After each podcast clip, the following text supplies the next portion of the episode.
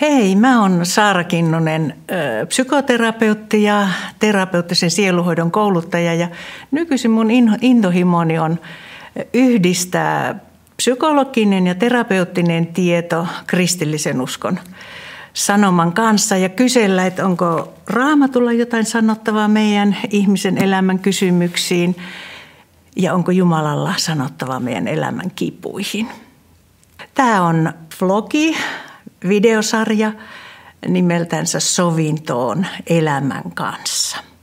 No elämässä kun ei ole peruutusvaihetta ja me ei voi aloittaa alusta, mutta joskus tulee sellainen tilanne, että ihan niin kuin ilo puuttuu elämästä ja innostus ja on kuin joku ahdistuksen möykky täällä. Ja silloin me joudutaan kysymään sitä, että millä eväillä mä elämääni evään, elän. Meidän ihmisten aivot on semmoinen kummallinen paikka, että sinne on kertynyt kaikki meidän kokemukset. Täällä episodisessa muistossa, muistissa, eli tapahtumamuistissa, niin siellä on meidän koko elämän kerta.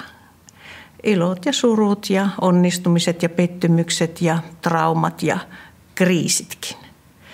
Ja eihän me niitä kaikkea muisteta, onneksi ei muisteta, mutta joskus ne putkahtaa mieleen ja silloin ne voi ahdistaakin. Tietysti me paljon niitä myöskin tietoisesti torjutaan ja hyvä on selvitä niin kauan kuin selvitään, mutta, mutta joskus ne tulee käsiteltäväksi. Mulla oli Anoppi, joka tapasi sanoa, että kun hänellä oli tosi vaikea elämä, niin sitten kun ruvettiin niistä menneitä muistelemaan, niin sitten yhtäkkiä saattoi sanoa, että öh, parempi kuin ei muistele. Ja sitten me vaihdettiin keskusteluaihetta. No ei uskova ihminenkään ole vapaa näistä elämän ahdistuksista ja kipukohdista. Peter Sacker kirjoittaa kirjassaan Tunneterve hengellisyys, hän kuvailee uskon elämän vaiheita, niin hän sanoi, että ensin on semmoinen aktiivisen uskon vaihe. No voi olla, että ihminen tulee uskoon tai muuten uskoelämä aktivoituu. Ja sitten me ollaan, halutaan oppia paljon, luetaan raamattua ja kiinnostutaan, mistä uskossa on kysymys. Ja sitten tulee palveluvaihe ja tämmöinen aktiivisuuden vaihe. Me palvellaan seurakunnassa. Ja sitten voi tulla joku elämän kriisi, vastoinkäyminen työ menee tai epäonnistumisia opiskelussa tai ihmissuhteiden vaikeuksia tai sairauksia. Ja silloin me helposti ajatellaan, että no tämä on nyt uskon elämän kriisi ja Jumala on mut hylännyt, mutta oikeasti tässä kohdassa koetellaan sitä, että millä eväillä mä elän elämääni. Että mikä on mun vastoinkäymisten sietokyky ja kestokyky. Tietysti se vaikuttaa meidän uskon elämäänkin, mutta ei ole ensisijassa kysymyksessä uskon elämän kriisi.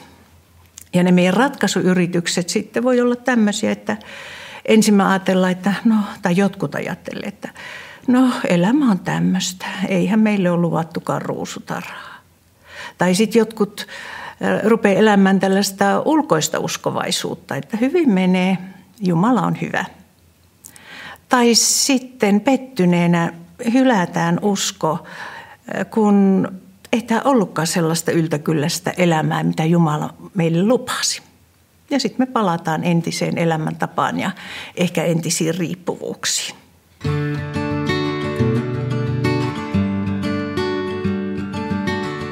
Mun oman elämän sovintomatka – tutkimusmatka alkoi silloin, kun mua pyydettiin kirjoittamaan kirja hankalista tunteista, mutta siitä kirjasta tulikin paljon isompi tämmöinen sovintoon elämän kanssa. Ja siinä rinnalla kulkee myös tietysti mun asiakkaiden tarinat, koska ihmiselämän lainalaisuudet näyttää olevan aika tavalla samanlaisia. Lähtisitkö sä mukaan tälle tutkimusmatkalle? Kyselemään sitä, että mitä Jumalalla on sanottavaa meidän elämämme kysymyksiin ja kipuihin. Lähetään.